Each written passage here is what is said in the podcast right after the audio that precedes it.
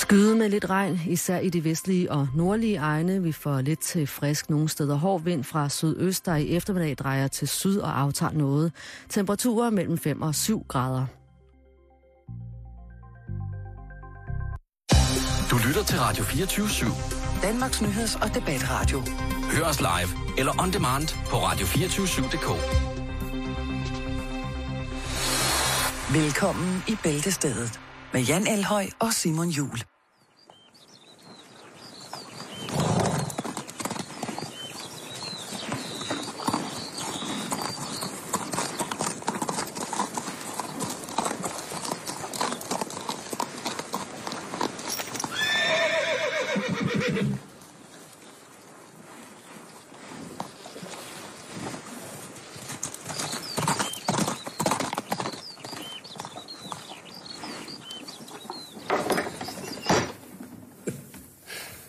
Er der med de her heste? Det er et meget, meget stort spørgsmål. Jeg har jo lært mere om heste på de her par timer, vi har været her nu. For eksempel, at man ikke behøver at være rigtig bange for dem. Nogen gør. Du gør. Jeg, jeg behøver at være bange for dem, fordi jeg har fået at vide, at, at Bjarke, der blev bidt i hovedet af en hest, gjorde det, fordi at hans hue lignede en grøn sag. Det er et meget stærkt billede. Det, jeg, kan godt forstå det. Men nu har vi jo set, har vi gået her, øh, du går op i det med hestene. Du har et løbebånd til din heste. Ja. Men har du altid været en hestefyr? Det har jeg nok i et eller andet omfang, fordi dengang jeg var, da jeg blev konfirmeret, der var jeg i, øh, der var det naturligt, i, der hvor jeg var i tilværelsen, at der skulle man på landet og arbejde. Og der var ikke så meget raffel om. Og det kom jeg så, og der var hest. Og, øh, og det har jeg faktisk aldrig glemt, fordi der synes jeg, der synes jeg, øh, altså, der opdager jeg faktisk, at dem kan man godt være i kontakt med. Det kan du også med hunde og med mange andre dyr, men øh, det at være i kontakt med hesten, som du må jo tænke på, i Koranen, der er det et helligt bud. Aflæst, det er jo ikke bare sådan, der er jo, ingen, der er jo en grund til, at det, har, at det har været så dybt. Der er det et helligt bud at afle heste, hvis man kan. For, og der anså man jo øh, hesten for at være guddommelig dyr. Det gør man i, også i andre øh, kulturer. Og, øh, fordi der er et eller andet over den, der er fantastisk. Og når man så opdager, at man kan være i kontakt med en hest, så er det jo næsten mere værd, end at blive lukket øh, ind ad bagdøren på et diskotek. ikke? Prøv nu lige at bruge den. Så. det er i hvert fald mere interessant, end at gå på en måde løber. Men du har jo sindssygt mange heste. Ja, vi har haft heste i, i hvert fald i 40 år. Det, altså, det bliver en måde at leve på. Det er en måde at trække vejr på. Og det er, bare, det er bare svært at sætte ord på, fordi det er virkelig. Altså, i den periode, hvor de foler, hvor de får følge, det, der er man jo i en helt anden tilstand. Der kan jeg godt sidde herinde i, i køkkenet og, og have fornemmelsen af, at det er nu, hun foler. Fordi heste er jo meget, meget telepatisk dyr. Altså, jeg tror, at alle, alle levende væsener er telepatiske i et eller andet omfang. Det er vi også. Men heste er det i ekstrem omfang. Og øh, jeg vil ikke påstå, at de bevidst sender en besked til mig. Men, men på den måde, at, at jeg, ligesom de andre heste i er klar over, at nu fugler hun. Og så kommer hun, så passer det. Det har du simpelthen prøvet. Mange gange. Det er jo, og sådan noget er interessant. Jeg sover også tit ude om natten i en hængekøj. Ja, når de foler. Og ligge der i en hængekøj, det eneste du hører, det er, at de står tykker lige stille og slår en ordentlig lang skid. så, er man, så er man jo altså virkelig i kontakt med noget elementært. Det vil jeg. Jeg lå en gang i en hængekøj over en stor dynge gulerødder, vi har liggende ved at få. Og så kunne jeg bare række ned og tage en gulerod en gang imellem, og så spise lidt med. Og, og så på et tidspunkt, der begyndte gulerødden, jeg, jeg tilskrev det, at det var fordi, de var ved at være gamle. De begyndte at smage stærkt. Virkelig stærkt. Indtil jeg fandt ud af, det var fordi katten sad og pisse oven i den.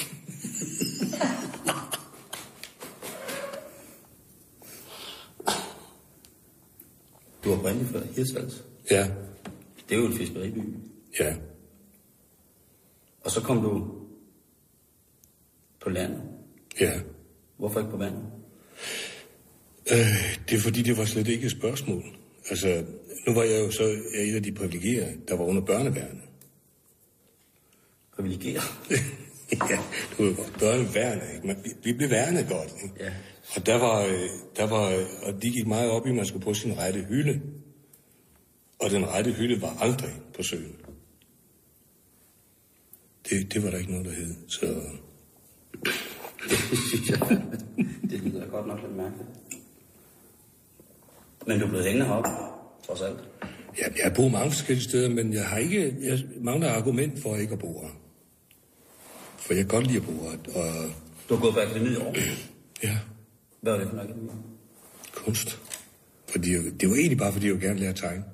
Jeg, jeg, jeg, jeg kunne godt lide at tegne, det kan jeg stadigvæk. Det gik jeg på billedhuggerlinjen, fordi der tegnede man mest. Og der gik jeg ind til, at jeg kunne se, at nu, jeg havde ikke noget at være der efter mere. Fordi øh, der, det ville være alt for længe, inden, applaus, inden man fik applausen. Men jeg, har, jeg har, og det må du også indrømme, vi kan godt lide at få applausen med det samme, ikke? Det er det, man lever af. Ja. Man hører jo tit om folk, som, som rider. Ja. Har, en meget, meget nært forhold til deres hest. Og når deres hest så skal lægges ned, eller aflives, ikke? Ja. så er det ganske, ganske forfærdeligt. Jamen, det er det også. Og det, det, er, det er det også for mig, men vi gør det alligevel. For vi har det, altså at sælge en hest billigt, fordi der er en eller anden lille ting i vejen med den. Det er ikke at gøre hesten en tjeneste. Fordi øh, så kan du risikere at møde den på de der forhistoriske hestemarkeder, der er rundt omkring. Og det er ikke ønskværdigt for en hest. Så en hest, der ikke er i orden, og som du ikke kan sælge for det, den er værd, den gør man en tjeneste ved at aflive. Fordi fordi min, øh, det er min mening i hvert fald, at det aldrig nogensinde er synd for en hest at være død. At det er dit synd for en hest at være levende. Hvem har lært dig alt det her med hesten? Jamen, det er the hard way. Det er bare let ved at gøre det. Det er jo hesten, der lærer en noget. Og der, der er så forskelligt. Det er meget, meget... For nu er jeg så gammel, så jeg har været med så mange år, at jeg har været med fra, at hesten skulle øh, vide, hvor, kende sin plads, at den skulle have nogle tæsk, og det skulle øh, indtil, og, og nu vender det så til en meget, meget mere begavet måde at omgås hest på. Og der er nogle fantastiske hestefolk, som ikke mindst Monty Roberts og sådan nogen, som har afkodet hesten. Og Sådan at man går i en dialog med den i stedet for. Og så opdager man, at hesten er det venligste dyr i hele verden, og den vil meget, meget gerne samarbejde. Det ligger dybt i. Og, øh, og det er der så folk, der har fundet ud af, hvordan man får adgang til det. Så nu er det en meget, meget lidt voldelig affære at arbejde med heste, og det er dejligt. Det er som regel kvinder, der gør det. Kvinder er bedste hest, det er der slet ingen tvivl om. Kvinder har øh, et indbygget... De er for det første ikke bange, de har meget, meget stor tillid til hest, hvor, hvor drenge tit har en frygt for hest, ja. og, øh, og vil øh, dominere den på den forkerte måde. Ikke? Den har kvinder slet ikke. De, har, de er rigtig dygtige til. Men, øh, så det kan godt være, fordi jeg er lidt kvindagtig. Så kan, så kan jeg godt lide det. Jeg kommer hele tiden tilbage til det med hestevisker, fordi det stod vi også og snakkede om ude på, ja, hvad hedder det, Managen, der hvor de var rundt. Ja, vi kalder bare en ridehal. Ja. Men Manation, det er fint nok. det var Robert Redford. Det var, ikke godt. Han er pony. ja, Han, var det. han er under en- øh, 48 i stavmål. Ja, altså, kan det blive sindssygt? Altså, heste. ja. Ja, hvis man gør dem sindssyge. De kan også blive det ved, at man, man, øh, at man indavler. Fordi det, det gør man jo meget i hesteavl. Altså, det hedder linjeavl, det lyder bedre. Men det er indavl. At man øh, har den samme, for eksempel den samme hængst i stamtavlen flere gange. ja. For at avle tæt på nogle meget, meget gode egenskaber. Det har den, den øh, ulempe, at man forstærker de gode egenskaber og de dårlige egenskaber. Og det kan, det kan godt give, gøre den psykisk lidt øh, skrøbelig. Så det, Men det hesteviskeren jo gør, er, at han reparerer hesten. Altså, han er psykolog, hesteterapeut. jeg tror, det er meget, meget mere enkelt end det. de prøver bare at finde en genvej til. Og, men, men, øh, men øh, de gode af dem, de gør jo egentlig det, som man selv er kommet til at gøre gennem årene ved at sammen med hest. De har bare sat ord på det, og det er meget, meget vigtigt, at der kommer ord på. Ja. Så når man ved, hvad det er, man gør. Og, øh, altså, jeg har haft heste, som, som jeg har trænet til, til koring og sådan noget, hvor jeg fandt ud af, for eksempel have en, der hed Sonny. Og hvis jeg så stod og sang eller fløjte, øh, en sang, der hedder øh, da, da, da, da, da, da. Så, havde, så, så, så var øren helt om. Og så stoppede den op og vendte sig hen imod mig. Og så starter vi derfra. Hvis jeg sang den, og jeg ville have den til at gå i en fritrav, så skulle jeg, mens jeg sang den, skulle jeg krumme mig en lille smule sammen, så gik den over i fritrav. og jeg ved ikke hvorfor. Men jeg opdagede bare, at det gjorde den, og det var jo sådan set den, der lærte mig det. Og det, og, og det virker på de fleste heste. Men øh, der er det jo fint, at der nu er nogle folk, der har skrevet bøger og sat det i system og fortalt os, hvad det er, vi gør. Ja.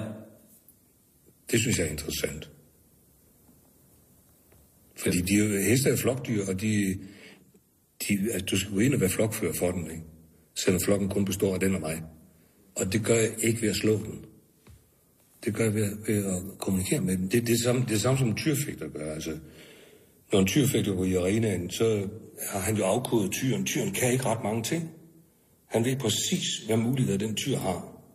Så den har ikke en chance overhovedet. Øh, jeg var oppe i den ældste tyrfægterarena i Spanien, der hedder Ronda. Jeg har aldrig overværet en tyrfægten, det har jeg ikke behov for. Men jeg synes, jeg synes at livet håndværk er interessant. Og øh, så spurgte denne, denne elgammel, så spurgte jeg, der var sådan et lille museum, der spurgte, hvor mange tyrefægter, der har mistet liv her igennem morgen. Nul. Ingen. Ja, det var jo 100.000 vis af tyre, der var blevet dræbt. Det siger lidt om, hvor risikabelt det er, hvis man kender koden. Mm. Det, så er det jo ikke så... På samme måde som øh, de der unge heste, vi arbejder med, det er meget sjældent os, der arbejder med heste i mange år, at vi bliver sparket eller bliver ramt, kommer til skade. Det gør vi næsten aldrig. Fordi vi ved præcis, hvad rækkevidden er, og hvor, hvor, øh, hvor vi kan risikere noget. Og det handler om at, at, at være den... Du må ikke vige for en hest, for eksempel.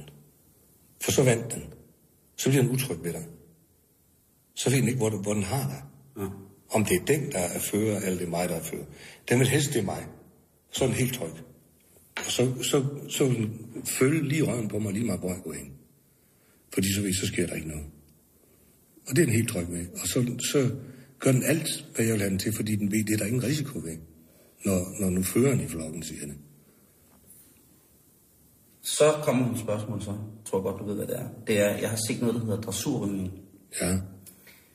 Der går hesten, altså den, den danser chassis sidelæns. Er det naturligt? Kan det være en glad hest, der gør det? Ja, ja, det kan det jo. Det, det er jo en, du kan ikke få en dressurhest til at gøre noget, som ikke er naturligt for den at gøre. Det hedder skænkelvigning. det kan de jo selvfølgelig godt, og det gør de også ude i naturen, hvis det er nødvendigt for at undvige noget. Ikke? Fordi den funktion har de også. Og en god dressurrytter kan få en hest til at gøre de der ting, og få det til at se fantastisk ud. Ikke fordi man tvinger hesten til det, jo det gør man også, men fordi hesten gerne vil. Den vil gerne øh, gøre noget, den vil gerne have ros bagefter. Heste er meget modtagelige på ros, altså der er de ligesom mennesker. De skal have ros hele tiden. Det er utroligt, man kan rose mennesker til man, kan ikke, man kan ikke piske dem til alting, man kan rose dem til næsten alt. Der bliver vi nok ikke helt enige. Men, øh, Ja, ej, Åh, men jeg siger, jeg siger bare... Helt ærligt, hvis du møder en kvinde, og hun siger, åh, du er så stærk, kunne du ikke lige... Pisk mig.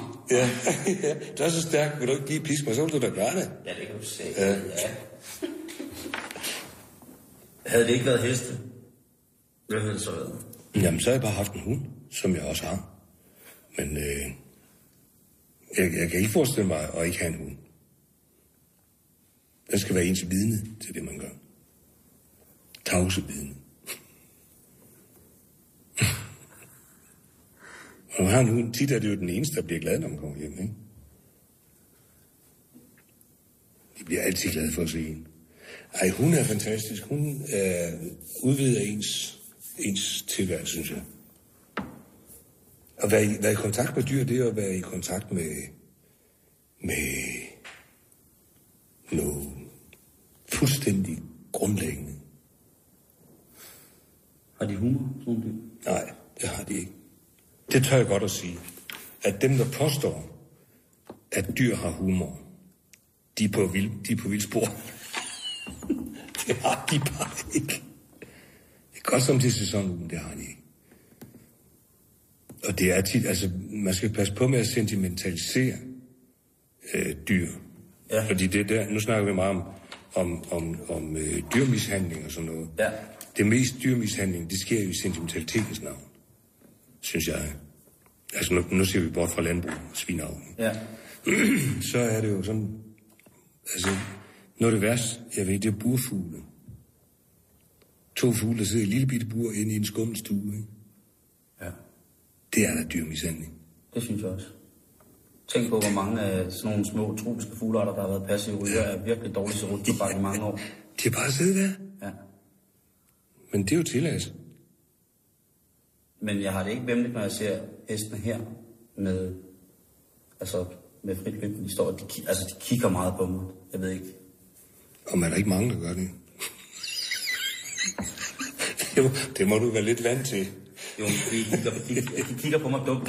Hestene ja. kigger på mig som om, at, øh, at jeg har noget at byde på. Nå, du skal også have noget kaffe. Skal jeg lige tænde den her over? Hvornår kommer du til at lave? Altså tage ud og spille og lave sjov? På den måde. Hvordan mener du? Altså, Jeg mener, øh, øh, hvordan... Nu er det jo sådan en hest, ikke? men du lever jo også af... Du laver også nogle andre ting. Altså, når, når du spiller og synger og, og underholder. Og er sjov mand. Så Jo. det er et meget, meget mærkeligt udtryk, som jeg ikke rigtig... når man er heste, er man nødt til at lave noget andet også. Ja. For det er en rigtig skidt forretning. Men øh, Startede det med, at du tog ud og, og, og, og også var sådan sjov? det begyndte med, at jeg, jeg var ude at sejle. Og der havde en guitar, som jeg sad spille på. Og jeg kunne ikke spille. Og jeg vidste ingenting om at spille. Så jeg måtte selv opfinde det. Jeg opfandt selv mit spil. Og derfor er jeg ikke ret nem at spille sammen med. Fordi jeg ved heller ikke, hvad, hvad greben hedder. og. Og, øh, og det gjorde jeg så. Og så kom jeg på akademi, hvor jeg også stadigvæk spillede. Og så sagde jeg i nogle år og malede nogle portrætter. Meget selvportrætter. Fordi det var nemmest, man, man havde sig selv. Ikke? Og, og jeg havde det nok sådan, at, at så længe, at jeg, jeg, jeg ikke behov for andre motiver. Jeg skulle bare bruge et ansigt. Jeg ville helst male en anden, men man kunne ikke forlange folk til at sidde der og glo. Og, øh, fordi i, i portrættet, der ligger det hele, sådan set. Mm. Det, er jo, det bliver man jo aldrig nogensinde færdig med. Og det sagde jeg at lave samtidig med, at jeg skrev nogle tekster på dialekt. Så vil sige, hvorfor gjorde du det? Det ved jeg faktisk ikke. Det, det, jeg ved ikke, hvorfor jeg gjorde, men jeg skrev rigtig mange. Og øh, så en af de lærere, jeg havde på akademiet, øh, lavede kurserier i Danmarks Radio. Og så satte jeg også musik til. Jeg satte også musik til Alnis Petersen samlede digte. Fordi det var virkelig sjovt at sidde og sætte musik til. Især, altså, de der meget regelrette vers, de er jo nemme at sætte musik til. Mm. Men jeg, jeg gik jo løs på de, de vanskelige brændende Europa og sådan noget, som øh, ikke er særlig regelret. Det blev heller ikke ret godt, men det var, det var virkelig spændende. Og, og så sang jeg nogle af mine egne sange for, for ham, og, og så nævnte han det på Danmarks Radio i Aalborg. Og det resulterede i, at jeg, at jeg havde job derinde med at skrive lejlighedssange. Altså øh, sange om aktuelle emner. De ting, de er oppe i deres nyhedsprogrammer og sådan noget. Hvad årstal er det sådan cirka? her? Der er vi i 70. Eller sådan noget. Og, og det gjorde så flere om ugen. Ny tekst, ny melodi til et eller andet. Klokproblemer i vrå, for eksempel. Sådan noget synes jeg var sjovt. Fordi det var med til kommunalvalg, der var det et, et issue, om kloakkerne skulle ligge det ene sted eller det andet sted. Der var noget, der hed, der var øh, opstillet en liste, der hed kloaklisten.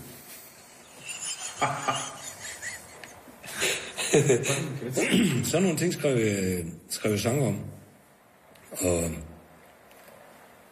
og så efter nogle år, så blev jeg kontaktet af, af ham, der hed Country Palle. Palle Jul hedder han i øvrigt. Han havde et øh, pladselskab ude i Sønderholm, og spurgte mig, om jeg ville indspille en plade.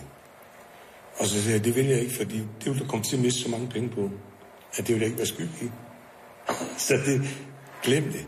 Jeg havde, jeg havde heller ikke den ambition overhovedet. Men så efter et stykke tid, så sagde han, kom han tilbage, så sagde han, vil du noget at hyre de gyldne løver som backing? Og så kommer du, så laver vi på to weekender, indspiller vi en plade. Så sagde han, jeg har advaret dig. Jeg vil gerne så, men det, men det kommer til at koste dig penge, det her. Og så havde vi de to sjoveste weekender, jeg nogensinde har haft, hvor vi bare spillede. Og, og, og havde det virkelig morsomt. Og boede i studiet. Vi kom aldrig ud. Og, og indspillede ikke hvor mange numre. Og så viste det sig, og det var en i sang, som jeg egentlig havde skrevet til Danmarks Radio. Så viste det sig, at der var et faktisk ret stort publikum til de sange. Og derfor kørte det så. Kun herop, eller hvad? Nej. Jeg havde mit allerførste job her på, jeg tror det var Rødovre Bibliotek. Altså sådan et rigtigt job med kontrakter og sådan noget. Der var en del børn. De legede futtog rundt om mig, mens jeg spillede. ja, det, det, er, det er fuldstændig surrealistisk. Men det var meget sjovt. Og så, så fortsatte jeg. Og siden har jeg så faktisk haft, øh, jeg har haft turné hver år. I, I starten der havde jeg langt over 100 jobs om året. Det er så sat ned nu til en 60 stykker. Og de bliver større og større. Jamen, jeg har også de små stadigvæk. Hvad er hyggeligst? Jamen, de har, de, det er meget, meget vidt. Altså, de små steder, det er der, hvor man laver sine ting. Ja. Det er der, hvor... det, er også de, det er også de mest opslidende. Fordi du har så tæt kontakt, at det er så forpligtende, og, og man skal virkelig være til stede. og, og, men det er også så der, man kan se, det jeg gjorde i går, det var ikke ret godt, jeg gør noget andet nu. Ikke? Og så efterhånden så får du sådan et, et turnérepertoire til at hænge rigtig godt sammen. Når man kommer ud på store steder, så, så der kan du ikke improvisere så forfærdeligt meget. Men så har man også noget, der virker. Og så er det også det er sjovt på en anden måde. Men det er, mere, det er mere sådan, at det er fra klokken halv otte til et eller andet, og så, og så er det slut. Ikke? Ja. Det var det. Hvorimod de små jobs, som jeg oprindeligt havde, det var i forsamlingshus og i foreninger og sådan noget. Der var det jo ikke slut. Der blev man jo siddende med folk og snakke hele natten og diskutere. Og, Jeg elsker det. ja, det, det var fantastisk, men de findes ikke så meget mere. Var din far meget humor? Altså, havde du noget familie, der, der lagde an til, at du skulle være humorist? Han har sagt, det er så også mærkeligt ord. Nå, det ved jeg som ikke. Jo, min mor har meget humor. Øh, jeg ved ikke, altså, jeg har meget svært ved at... Da jeg var yngre, der vidste jeg meget mere om, hvad humor var. det, det har taget af med årene. Jeg bliver mere ydmyg over for det, øh, fordi det er jo en kæmpe, en kæmpe ting. Det kan være en, en måde at overleve på. Ikke? Mm. Og det er, det er også en buffer, så man ikke går i stykker rent psykisk hvis man er meget humor. Altså, hvis man, hvis man krakelerer psykisk, så kan det godt være, fordi ens humor ikke er stærk nok. Ja. Og, øh, og, og derfor skulle Det er man en forsvarsmekanisme, ikke? Ja, det er det. Ja. Altså, når du rammer ind i noget, så er det ligesom... Humoren, det er den der pude, der gør, at det går stykker. Ikke? Lige præcis. Og det er en funktion. Ikke? Men og, der er også en anden funktion, hvis du er i selskab, hvor folk har humor. Og, og den højeste form for humor, det er selvironi. Den er svær at nå frem til, men... men men selvironi, det er jo det, er det ypperste. Derudfra springer al god humor. Og hvis du er i selskab, hvor folk har både selvironi og god humor, så vil der aldrig nogensinde være nogen, der kommer op og slås. Der er heller aldrig nogen, der bliver uvenner. Det er jo en fantastisk ting. Og prøv at tænke i en politisk diskussion, for eksempel. Hvis, hvis der var humor indblandet, hvis det var et krav, at du kan ikke blive øh, politiker, hvis ikke du har en god humor, fordi det gider vi ikke at høre på. Øh, men, men humor, det er jo ligesom, det er jo ligesom øh, humor en form for styring. Menneskelig styrke er jo ikke noget, et menneske selv kan tage. Det er noget, man skal have fået. Ja. Man kan ikke selv, og derfor kan man heller ikke være skyldig, at man ikke har det. For man fik det ikke, mens man skulle have det. Og, øhm, og sådan tror jeg også, det er med humor. At det, over, det, det er et overskudsfænomen. Altså, nogen har det ikke, og, for dem, og det er synd for dem, for de fik det ikke. Og, og, øh, og de kan blive meget hårdt ramt af, af vi andres karske og friske humor. Ikke? Jeg er meget i tvivl om, det er. Nu bliver jeg ansat på radioen her, ikke? Og har mit, mit radioprogram. Og der var en skrivelse, hvor der i, der stod, at vi skulle levere noget satire. Og der bliver jeg så lidt i tvivl om, hvad satire er. Ja. Fordi hvis, jeg reelt, hvis man reelt ser på, hvad satiren er, den behandler et aktuelt emne, og så drejer den lidt. Ikke? Og så, så kigger jeg lidt på det og finder ud af, at, at dem, der egentlig gør det mest, det er revyerne. Ja. Og jeg har været inde til revy nogle gange. Og problemet er, at jeg griner på de forkerte tidspunkter. Det er ensomt. Det er en ensom ting. Det er ensomt, når man sidder med hele Dansk Folkeparti's elite Øh, på hvid, rød og hvidtagende du med kanner af Liebfraumilch og kommer til at grine forkert. Og jeg blev virkelig flov. Jeg kan gøre mange mærkelige ting, men der blev jeg virkelig flov over, at jeg grinede på det forkerte tidspunkt. Øhm, så jeg ved ikke netop det der med, hvad er, hvad er satire, hvad er humor. Ikke? Altså, jeg kender mange af mine venner, som er der er medio 30, ikke? og der er meget stand-up, som vi ser, men de går ind og betaler for at sætte lidt savskov. Eller de går ind og hører Allan Olsen. Eller de går ind og hører et eller andet, som er... For dem siger de måske, jamen der er bare noget andet. Det er en historie. Øhm, og så snakker folk om det jyske lune, og de snakker om... Det, det er dig. Jeg tror, det er mig. Det kan være vigtigt. Jamen det...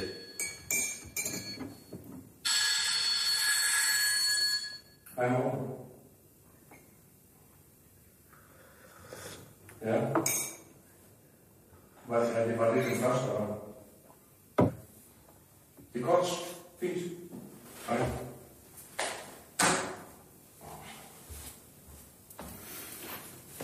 Nå, men det er det der med, hvorfor, at, hvorfor tror du, at, øh, at, at det er så stort med det der lune med, at lige pludselig så... Jamen, jeg ved heller ikke. Altså, lune, det er også sådan... Det er jo en betegnelse, som jeg selv er lidt overfølsom overfor. Godt. Øh, for jeg ved ikke, hvad det er. Nej. Øh, og især udtrykket finurlig, det kan jeg ikke have. Der, der slår jeg ud over hele kroppen, Hvis du selv bliver betegnet som finurlig. og det gør jeg tit. Godt. ja. Og finurlig, det, jeg vil aldrig gide at gå ind og høre en, der er finurlig. Det vil jeg faktisk gerne have stå advarsel, der kan optræde finurlighed. Ikke? så, så sådan ser jeg ikke mig selv. Det kan godt være, at det er bare mig. Men jeg ved ikke, hvad det er. Altså, det er et spørgsmål om... Jeg er opdraget i, en, øh, i min tidlige barndom, der var det, og der var der ikke fjernsyn og sådan noget. Og øh, når, når familien var samlet, så det var jo virkelig mange mennesker. Fordi det, det gjorde man dengang. Til store spisninger med rigtig meget sovs og sådan noget. Og, og, og jeg tager det som, jeg, noget som jeg husker tilbage på med meget stor glæde. Og så de gamle i familien, de har sådan nogle dybe stemmer. Det var, sådan, det var bassen, det var sådan, de brummede bare sådan lidt hele tiden. Snakker om, om tjekkens berettigelse kontra redde penge og sådan noget. og, og det var meget beroligende som barn, sidde og høre på de der voksne mennesker, der snakkede.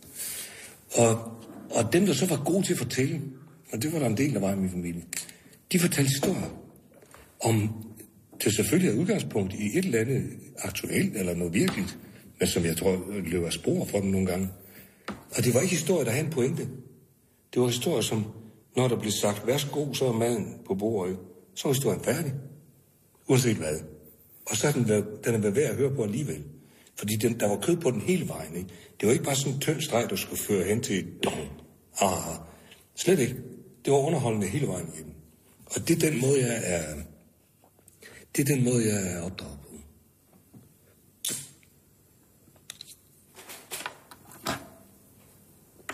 Det er ret sjovt, for historien har altid været Dine historier, når jeg har hørt det, har været, netop været, at hvis man tænker, hvis, man, hvis jeg sad og hørte ting sådan, med, med fagbriller på, så sad jeg og tænkte, hvornår kommer krigen? Ja. Men så tænker man på, nej, for jeg har jo hele tiden. Men jeg har måske ikke været, jeg har ikke, du ved, det har ikke været pointer, så har det været, fordi du har sagt noget med sovsen for eksempel. Ikke? Mm. Der har den været sådan helt, der har jeg været helt op, men den underliggende pointe har været, altså, øh, har været historien.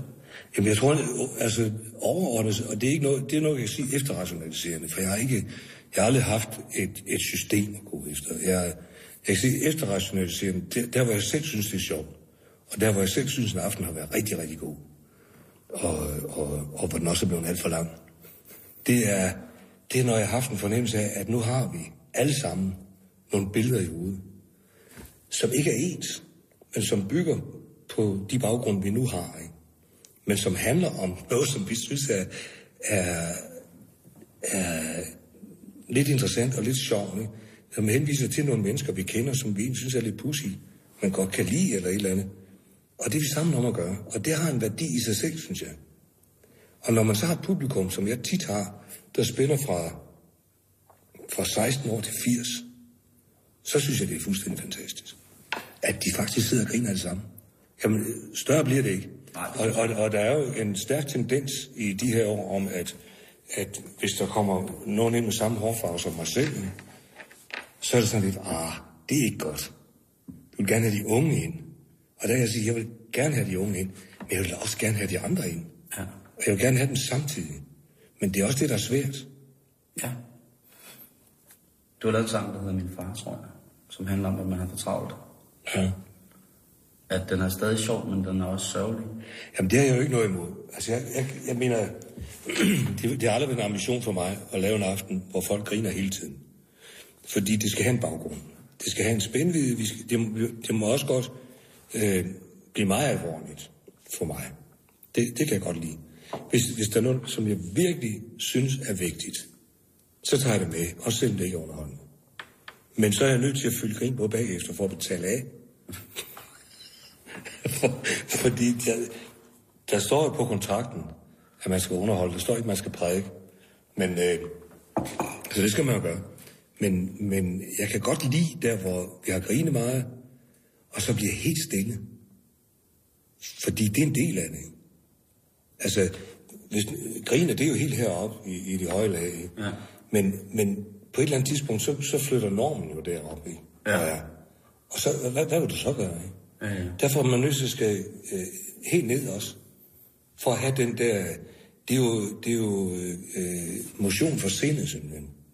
Og det er faktisk, jeg tror, det er det. Hvis man har været til noget, hvor ens sind bliver motioneret fra det grådkvalte til, til latteren mm. flere gange, så har man haft en oplevelse. Så går man derfra og har haft en oplevelse, som man måske ikke engang kan sætte ord på. Men, men jeg tror, det er der, øh, oplevelsen ligger.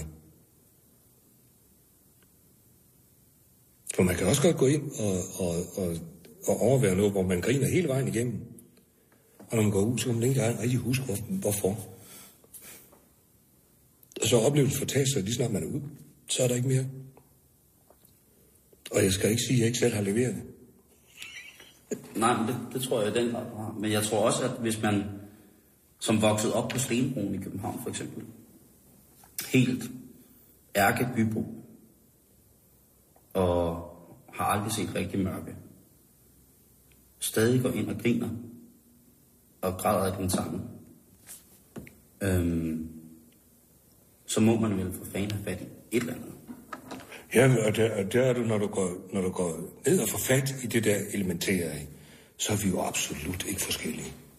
Har du været, altså har du, kan du give et eksempel på, hvis du har lavet en eller anden ting, for eksempel, hvor, hvor folk er kommet hen til dig så bagefter, det var simpelthen, det var, og hvor du selv har mærket, at det var godt nok, det var meget, meget rørende, både for dig og for, for dem, ligesom at man siger, at det, nu har vi behandlet et emne, som var, som, Ja, fordi der bliver det, og, og det må du også vide, altså efterhånden som åren går, og man har, man har stået der så mange gange, og det er ens håndværk, og øh, så, så får man jo også øh, ret fine antenner til at fornemme, hvornår vi trækker hver i takt.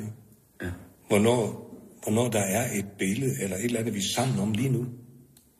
Øh, det kan man fornemme meget, meget klar, ikke, når, ja. når den er der. Så må man ikke skamride det. Så skal man lade det have den varighed, det har, og så ikke mere. Og så sådan på videre. Ikke? Men, men, men når vi når dertil nogle gange i løbet af en aften, så er det en god aften for mig. Ja. Også selvom jeg ikke fik mit budskab ud om de røde og sådan noget.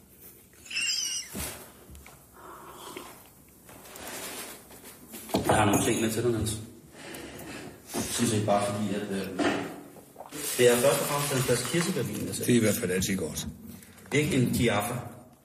Nu snakker vi om, at jeg er tørlagt alkoholiker, Ja. ja. øh, og så skal man prøve at drikke den alkohol. Det jeg siger ikke, det er noget, som du skal gå til med 100 km i timen. Nej, det skal man gå stille frem med. Det skal man gå stille for, men det tænker jeg, det er måske mere dig, jeg gør. Den skal du have i hvert fald. Og så købte jeg en flaske, øh, flaske vintage port. Mm-hmm. Og så har jeg taget en pose hverdags ægte med til dig også. Det er i hvert fald også altid godt. Øh, Fordi tænk- det er sådan en god reklame. Har du tænkt på det? Jeg synes, den er meget ulækker. ham, ham, ham, den gamle pædofil der. Ja, den er meget, meget, meget, meget... Ham, den gamle Det, pædofil. er- og det er slet ikke det, jeg sætter i forbindelse med mig overhovedet. Men, øh, men jeg er også af den overbevisning, jeg tænker, øh, er du, er du bedstefar? Nej. Jeg tænker, det tror jeg, øh, det bliver hyggeligt at komme til bedstefangers. Ja. Vi var lige forbi brusen nede i løbet. Ja. Det er alligevel et stærkt udvalg af lektyrer, de har. Jamen, det er det. Men det, vi har meget tid til at læse. Ja. Øh, men så falder jeg så over et stativ, hvor at, øh, man kan få en bog gratis. Det er et juletilbud. Ja. Øh, for, for mit vedkommende, så er det jo en mand, som udstråler øh, voldsom øh, erotik. Øh, altså, man tænker, Jeg prøver at holde det tilbage så godt jeg kan. Øh, jeg tænker, hvad kan man gøre her i afmagt? Og der har jeg så købt det her, to bøger til dig, som øh, er øh, bogen En syndig nat. Det er en novelle øh, i, øh, i bedste øh, Dr. Frank-stil. Og så her, øh, det kan eventuelt være en inspiration til en rejse, Hede Netter i Singapore. øh, jeg kan da her bag på, øh, på bogen En syndig nat, som viser en... Øh, jeg ved ikke, om du kan beskrive forsiden her. Den er meget smuk. Det er en kvinde, så vidt jeg kan se, med ægte rødt hår. det kan man se på hendes tag. Og hun omfavner en rigtig nydelig ung mand, som jeg tror er ansat ved noget finans. Ja. Øh, i, et mørk øh, habit med en blå skjorte. Det er rigtig nydeligt. Omfavner ham, og han kysser hende på, pind, på kinden, mens... mens den, den, klipper, den klipper du lige ud, ikke? Nej. Hvad jeg er fuld af. Det er specielt, hvis du siger, at han kysser hende på. Ja. Ja, og visker hende i øret, at han han, at, han gør. at han elsker hende. det gør han. Tror jeg. Og det er altså forsiden på en syndet. Baggrunden, Det er slot. det er slot. Det er Ja. ja. slot. Der kribler det vel nærmest i dig. For at Ja. komme i gang med den her bog. Kunne man forestille sig, at hun laver morgenmad til ham også?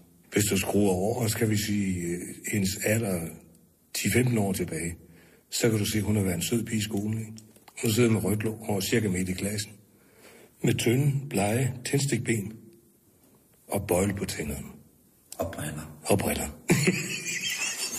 og han er en rigtig sød pige. Hun er sådan en af de som ikke øh, laver æseløer, men sætter post-it-sedler i. Lige nøjagtigt. Og der tror jeg også, at hvis, det, hvis der var tale om et måltid med, med, med milliardæren Raul Carreras efterfølgende, Og, og Nell. Nell, ikke? Man, man fornemmer jo tydeligt måske, at hun er, altså ud fra, hun kunne have været en engelsk overklasse fra en irsk indvandrer. Jeg tror, hun kommer nedefra. Tror du? Det tror jeg, hun gør. Jeg tror, hun kommer nedefra, men har haft en heldig hånd. Okay. Han er tydeligvis født med en guldskidmånd, tror jeg. Det er han. Det kan godt være, når du kommer ind i bogen, at du finder ud af, at han har haft en hård opvækst øh, under øh, så et hyrdehierarki. Det tror jeg ikke. Jeg tror, men der har selvfølgelig været høje forventninger til ham. Det har der. Ja. Det er hans ekvipering jo tydeligt tegn på. Ja. Også måden, han hans- Altså, han er han, Også den meget, meget tæt barbering, han har arbejdet med der, ikke? jo, og flot, øh, altså flot kæbeparti også. Så jeg kan jo ikke ud fra... Altså, vi, vi taler om, at billedet er, af, af, af Carreras her, er, hvad hedder det, det er taget sådan lidt, så man kun ser ham fra siden bagfra. Ja. Vi ved ikke, han kan være stærkt pæreformet nedenfor, billede, det ved vi ikke. Det, øh, altså, han, han kunne være, altså, han kunne være skyldet op på proteser. Det kan han godt. Men det gør jo ikke nødvendigvis, at han fejler noget med hverken hjerne eller hjerte. Nej, og hvis han har milliarder, så er det jo lige meget. Ja, han har et vildt slot. Men hun, øh, jeg tror, som, jeg tror ikke, hun er en god morgenmadspige, hende der. Jeg tror mere, hun er... Jeg, altså, nu ved jeg ikke, hvad Carrera skal lide til morgenmad. Men hvis, jeg tror, hun er mere sådan en mysli med noget frisk frugt. Og, Ja, men dybt, dybt i hendes hjerte, der er der en hunger efter stegt flæsk, for det fik hun som barn. Tror jeg. Altid om morgenen. men stegt flæsk med Nå. hvid, hvid opbagt sovs, det er sådan noget, hun er født op med, tror jeg. Det tror jeg, du kan ret i. De mere lilla blomster Ja. kunne godt ligne nogen, der var blevet opfundet ud fra noget overskydende stofmateriale. Jeg tror, det er noget Photoshop. Tror du? På en syndig nat? Nå, men der bliver, så, så bliver jeg nødt til at gå videre til den næste bog, der hedder øh, Hedenetter i Singapore. Fordi der er tale om Photoshop. Ja, det er det. Vil du beskrive, hvad vi har på, på den anden bog her? Der har vi et, øh, en nydelig, høj, ung mand med bare overkrop og, og terlinbukser, som sidder, kan man sige, lidt højt i taljen, ikke? Jo, den er ikke lav. Nej. og og øh, han har fået sol. Han har spildt rigtig meget tid, også med noget workout. Og det har han altså haft tiden til. Så han er jo også en mand, der har haft medvind øh, på, på cykelstien. Og han står så og tager om skulderen på en tynd, man kan vel ikke ligefrem sige anemisk, men, men dog en ret tynd pige. Øh, I en rød aftenkjole, vil jeg næsten sige. Med løst hår hængende ned til midt på ryggen. Det er faktisk et rigtig godt billede, og så med skyskraber i baggrunden. Ja, og der tror jeg, at vi kommer ind i Photoshop. Ja, det tror jeg også. Det, jeg lægger mærke til på forsiden her øhm, af, af bogen, det er jo, at kulissen er, der er der vaser og krukker. Hun kan være keramiker. Og det er der, jeg tror, at øh, vi er. For hvis du lægger mærke til hendes hånd, Ja, det er en kraftig hånd. det er, det er en stærk hånd, ja. Ja. Og så har hun øh, også øh, et, et stykke... Øh, Der er ingen tvivl om, at hun er keramiker og har gået på en eller anden, øh, en eller anden kunsthøjskole øh, eller sådan noget, og, og lært at lave de der fine krukker. Og så vidt jeg kan sige, så er de rakubrændt. Det er noget, man arbejder med på sådan nogle højskoler. ja, det er et gammelt japansk brandmåde. Det er nemlig.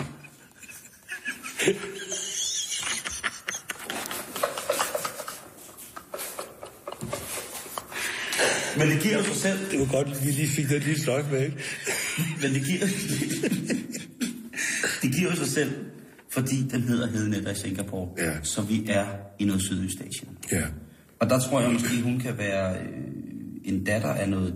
Øh, noget, noget det, det kunne godt være noget diplomat, ikke? Ellers Jo. så kunne det være en gæstearbejder fra Sverige, der vidste noget om computer, som så havde været. Og det er jo Skyline. Det er Skyline, altså, det kan være, det kan være hotel. Det kan det godt være. så er det bare mærkeligt, at hun har taget sin egen keramik med. Det gør de tit, keramikere. For sig hjemme. Der ved vi hvor meget øh, lige præcis det her. Måske ham, øh, vi ser her, som også er, han er i hvert fald ikke asiatisk af udseende. Nej, Ham den stærke mand. det er han ikke, men han kunne godt være... Han kunne egentlig godt være franskmand, hvis ikke han havde været så høj. Det jeg tænker, det er, at de jo har mødtes, hvor hun har undervist i rakobrænding. Og det han. Og han har siddet som øh, krokimodel. Tror, tror du ligefrem, at han har været model? Prøv at se ham. Ja, det er rigtigt nok. Uden det skal gå hen og blive homofobisk, så er han en flot mand. Jamen, det er han. Hun vil ikke snave med ham, men hun kan Nej, snart... det er den det. Hun undviger kysse, kan du ja. se det? Jamen, det kan jeg nemlig godt sige, men hun kan snart ikke holde det i sig mere. Nej, for det kan være noget med ånden. Det kan jo være, at det Han kan, kan have Ja, eller- kloakånde, simpelthen. Eller det kan hun have. Ja. Der kan man tale om meget, meget stærk kloakånde. Ja, øh, det kan jo også være, at, at hun øh, med sin europæiske baggrund, som jeg skyder på, det er, måske har hendes maveflora været vendet til europæisk mad. Mm-hmm. Og så har øh, den franske krokimodel, lad os antage, at han er fransk, haft hende med ud at spise. Ja. Og hun har fået noget fremmed mad med noget af det stærke oregano og chili i. Mm. Ja, for man, kunne, hvis skulle, man nu skulle sætte en talebobbel på, mm. Så kunne hun godt sige, øh, jeg tror lige, jeg skal ud. Ikke? Du må have mig undskyld. Ja, undskyld mig lige et øjeblik, fordi hun er, sådan, er ligesom lidt på vej væk fra ham også, ikke? Ja, men man kan også se det sidre i hendes rakofingre. det gør. Det er fordi, hun skal på lokum. Ja. Nu kan vi jo prøve, nu bliver jeg jo nødt til at læse, hvad der står her bag på den her bog også, ikke? Og hvis vi kigger bag på bogen, så er der faktisk, øh, øverst på bogen, er der jo faktisk et nærbillede af situationen. Det er også godt, Før ja. omtalt, ikke? Jo. Det er godt, det er et stærkt billede, ikke? Øh, han prøver til synligheden at kigge forbi hendes øh, smukke hage ned, ned ad hende. Ja. Øhm, Han, han har, hans blik søger ned, ja, kan man sige. han er også fransk. Der står her. Hvad gør man alene i en elevator med verdens mest sexede mand? Nu kommer vi igen til det. Efter at have arvet en betragtelig formue og et gigantisk forretningsimperium, har, forretningsimperium har Madeleine de la Courte hverken tid eller lyst til kærlighed. Kan du se det, jeg sagde med den europæiske... Ikke? Jo. Men da... Jeg tror, det er løgn, der står her.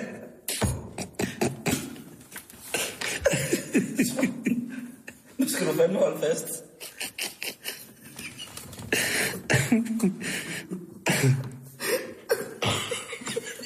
Kom med det.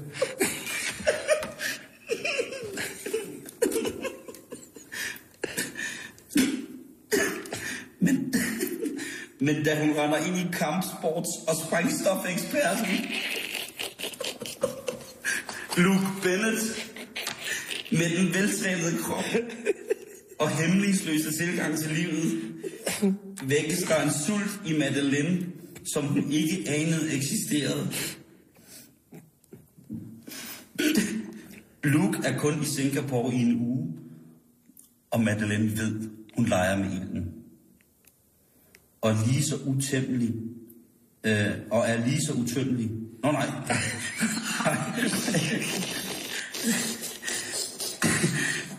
Han er... Nej, fy. Ja. Han er lige så utæmmelig, Ja. som han er forførende.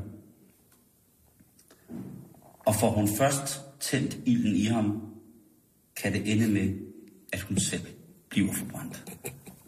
Det er smukt. Hvad hedder forfatteren? Jamen, det er Kelly Hunter. Jeg har aldrig hørt om det, er mærkeligt. Øh, Forlaget Julia. Okay. Dem skal du have mig. Det vil, jeg, det vil jeg glæde mig til. Måske tager jeg dem med på tur, simpelthen. Det... Ej, jeg tror sgu også, at er taget lidt i... Ja, de har ikke skrevet det helt færdigt. De har ikke skrevet det færdigt. Nej, faktisk, en- der er mange sider. Jeg tror ikke, det er for, at man kan lave notater. Jo, det kunne være. Det kunne være, det havde brug for det også. Det ville jeg have, hvis jeg læste noget, der var så stærkt. Så der er kirsebærvin, portvin, og så er der hverdagsægte, og så er der to. Jeg, jeg takker. Altså, og jeg vil også gerne... Vil du have lidt mere sild? Så har jeg julen 2011, magasinet Jammerbugt, mellem hav og fjord. Ja. Og der er en artikel, jeg falder i, der hedder her, Jes Dorf behøver ikke gå i sort. Nej, Og jeg har ikke åbnet den endnu. Men jeg tænker, at I vil finde den. Jeg kan jo enormt godt lide Jes Dorf. det kan jeg også. Altså, han er virkelig en sød mand. Men der er jo mange... Oh, men så falder man jo over mange ting. Og jeg, jeg er jo brugt, jeg, jeg står for mig på scenen. Nå, øh? Jeg, jeg, jeg synes, han er så øh, forrygende, når han dækker kongestof. Har du aldrig tænkt på det? Han er, er en af de bedste til kongestof. Synes jeg, han er. Fortæller alt, hvad de gør, hele tiden. Det er dejligt. Jeg ser det altid, når det er yes. Fordi jeg vil høre det. Er der så skærm på, eller går det bare med lyd? Lyden er sådan set nok. Fordi Ja. vi, vi får det hele at vide. Ja. Jeg kan huske, jeg skrev engang en synops til en julekalender til Danmarks Radio. Det er mange år siden. Hvor, som jeg selv synes var god. Det var de skuespillere, som jeg gerne ville have brugt, det der døde. Så, så det kan man ikke rigtig mere. Men... hvor i jo nu indgå engle, og så det faktum, at julenat, der kan dyrene tale, ifølge gamle overtro. Okay. Så kan julenat, der taler dyrene. Der kan man tale med dem. Og sådan nogle ting lå jeg indgå i, og jeg havde en, en, en person, der var, der var enkel og ydmyg nok til faktisk at kunne tale med dyrene. I al almindelighed. Ikke? Mm. Og jeg lå så også dyrene tale, så man kunne forstå det. Ikke? Ja. For der kom en engel, det var inde i en stald, hvor der var nogle dyr. Paul Dissing skulle være staldkagen. Håbede du, at han var død? Nej, han er ikke død. Nej. Han er også den eneste. men, men øh, og Arne Hansen skulle være en engel. Og så skulle både køer og, og, og alle de andre dyr derinde, de skulle være lidt oprøret over det der, at, at der, og, og skulle starte, der er kommet en engel, det kan da ikke passe, kan det ikke passe? det var meget en dialog dyrene imellem, og så, og så mellem Poul, ikke? og så englen, og så en eller anden ond herremand, ikke? Hvem skulle det være? Jamen, det kan jeg ikke huske. Bold? Men, men den blev klart afvist, fordi der var relig- religiøse ting med i det. Men den blev klart afvist, fordi der var relig- religiøse ting med i det. Det måtte der ikke være. Den, nej. dengang. Nej. Det var politisk meget ukorrekt, men jeg synes jo, det var, det var vildt interessant. Og, og så koble det på den gamle overtro, øh, når, vi nu, når vi nu alligevel har slået højtiden sammen. Jo, jo. jo. Men øh, det måtte man ikke. Det tror jeg måske nok, man måtte i dag. Det vil jeg ikke. Jeg kan huske, at der var stor palaver, da Paul og Nulle lavede julehullet. Ja, det kan jeg også huske. Hvor det slet ikke handlede. Jeg kan ikke huske det selv, men jeg kan huske, at jeg har læst om det. At, fordi det slet ikke handlede om jul. Det var fuldstændig forrygende. De kravlede bare rundt ned i hul. Øh, så her, øh, ja, der knyr man jo ikke herop ved at sige, at både børn og voksne skal gå i pels. Nej, det, Den det, været, den har været stram i storbyen. det kan vi godt lide. Den har været stram i storbyen. Fordi der er mange aktivister, som mener, at de minke, som i altså nærmest tusinder af generationer er blevet opdrettet, de vil kunne klare sig bedre i naturen. Det kan de ikke. Jeg har, jeg, jeg har ikke noget imod, at man bruger dyrens pels, men jeg har noget imod, jeg, jeg bryder mig ikke om den der avl. Nej. af pels. Det, det kan, fordi det er, der snakker vi om dyr, der overhovedet ikke har haft et liv. Ja. Det synes jeg ikke er i orden. Jeg synes, det er i orden, vi spiser dyrene, men jeg synes, de skal have haft et liv inden. Men der er i hvert fald en stor med en dame foran en flot gammel Citroën. Det tror jeg, der er. Jeg synes ikke, der står så meget om Jes Dorf. Åh, det, skal- de har gemt det bedst til sidst, tror jeg. Tror du? Hvordan kom du egentlig med i teateret Bremen? Det gjorde jeg, fordi jeg blev ringet op og spurgte, om, om jeg ville være med. Og jeg synes, det var en god idé, fordi Bremen, det er jo det gamle Merkurteater, hvor jeg optrådte i meget gammel tid, mens, mens Spis havde det. Åh, oh, ja. Og det har altid været dejligt at spille. Der har altid været en god publikumskontakt kontakt i Bremen. ja. Vi bliver nødt til at slå fast, at øh, programmet, som også indeholder navnet Bremen, som kører Ja. på en tv-kanal, øh, ikke er på den, eller jo, det har det jo selvfølgelig, men Jo, det, hed, det hedder øh, Live på Bremen, fordi det startede med at være på Bremen. Ikke? ja, Bremen er teateret. Bremen Teater, det hedder Bremen Teater. Ja. Og, øh, og det var, det var øh, Simon Spises gamle teater, som er bygget på en eller anden måde en lille smule tageligt. Der er ingen ædle træsorter derinde. Det er, sådan, det er jo fyrtræ i, i loftkvalitet, ikke? Og så er det fået noget sort maling og sådan. Men det fungerer godt. Og man er meget tæt på sit publikum. Og, øh, og, og det har jeg altid synes, og derfor ville jeg gerne være med dengang. Jeg kan huske, at jeg spillede en gang, hvor Simon Spis sad foran og, og kom op bagefter og, og var vært ved ting. Og hver gang han gik forbi mig, så ville han åbenbart give mig en eller anden øh, kado. Så han sagde, det er sgu meget sjovt, du rejser rundt og laver sådan noget.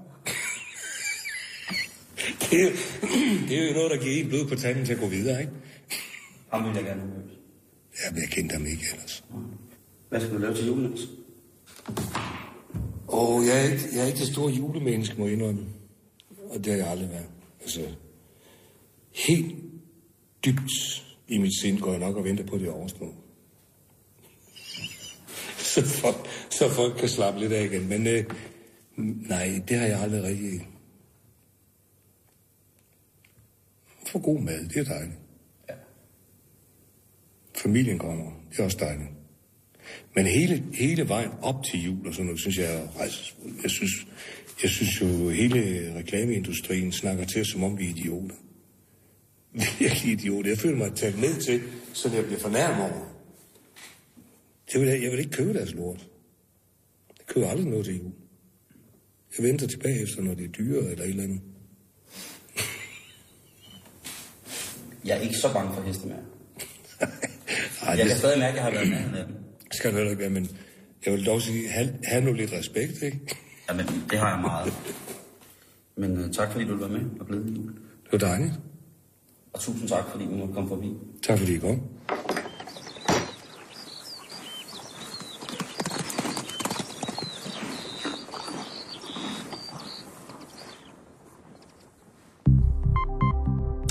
Til Radio 24 /7. Om lidt er der nyheder.